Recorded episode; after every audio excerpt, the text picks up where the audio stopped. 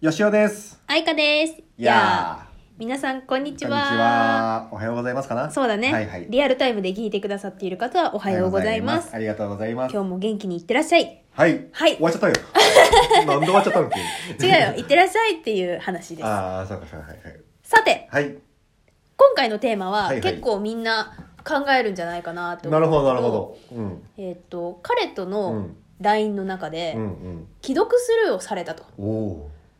で、じゃあそこにはちょっと返事ちゃんと欲しかったのに、ー。既読スルーをされうんうんてう、んうんうん。で、それに対してうん追撃で、うん。こっちからね既読スルーされたけど、うんうんもう一便送ってもいいかどうかってああ、なるほどなるほど。これはちょっとしつこいのかなとか、うんうんうんうんいいのかなって悩んでる方が結構多いみたいで、多いですよね。なんかよくさ、雑誌とかの How to ではさはいは、いそこでいい女になるためにうんうん追撃めラインはダメですとか。あーうんうんよく言うじゃん、だけどでもモヤモヤしてるわけじゃんしてる、だったら自分の気持ち優先うんで送るべきです、うん、僕なるほどもうとことん送って本だって私は例えばねじゃあ彼がメンヘラは嫌いだというから私はいい女のふりをしています、うんっうんてことはもともとがメンヘラなわけじゃないですか確かにメンヘラであることを隠してるだけやからそう本性はメンヘラやそうっていうことはどんどんその本性を出してそれを受け止めてくれる人の方がいいわけじゃうんうんうだんったら初めから全部自分をさらけ出して受け取ってくれなかったら次に行けばいい話うんうなんんですよ、うんなので追撃メールはガンガンすべきだと思いまうすんなるほど、うんで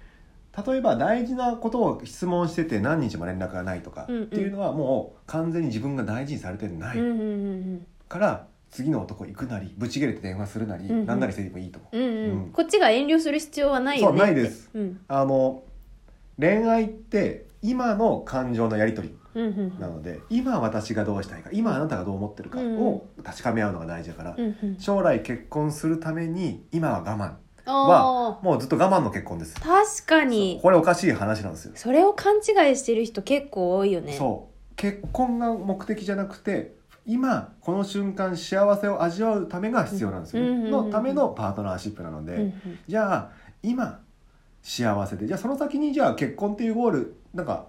一緒にいるのに結婚した方が楽だからうんうん結婚の方がいいよねみたいな、うんうんうんほら名字があの一緒だと家族割とかあるしあるし携帯とかっていうあ、るしうんそういうふうなとこでやればいいけど結婚したいからうんうんこの人と我慢するみたいな、うんうんそういう価値観ではなくて今どうしたいか、ほううんの方が僕はいいと思うだから今もう付き合ってる段階で全部出しちゃう、うんうん私は本当はやきもち焼きうんでうんうん構ってほしいから、うんもう LINE の既読ね既読なんだっけしょうがないけど、うんうん見れない時は既読になって見れた時はいいよとスタンプでも何でも返事が欲しいうんうんうっんてちゃんと言うべきだと、そうだね、うんだからそれをちゃんと伝えて、うんそれができない相手っていうのはただただ自分と合わないだけだもんそうねそうそうそうそう相手はそれが普通で、うんうん既読してやっぱ世の中にいるんですよ既読して了解っていう人もいるんですよ、はいはいはいはいそう既読したってことは OK だよ見てるよっていうこともいるんですよ、うんうんなのでそこを踏まえた上で私はじゃあこの人とは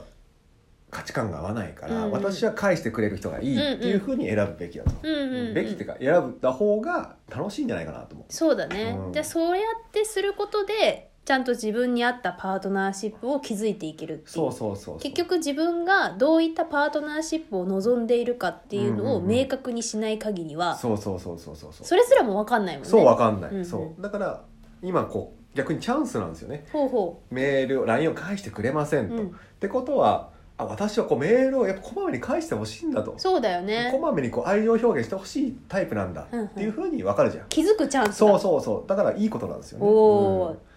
なのでこれがどうしたいかうんうんを考えてみてください、はい今日は、えー彼にね LINE を送って既読スルーされたけど追撃 LINE を送ってもいいかっていうことに対してお話をしました、はいえーこの番組では心理学と引き寄せの法則を用いてパートナーシップや人生がうまくいく方法についてお伝えしています今日も聞いてくださって本当にありがとうございましたまた次の放送でお会いしましょうバイババイバイイ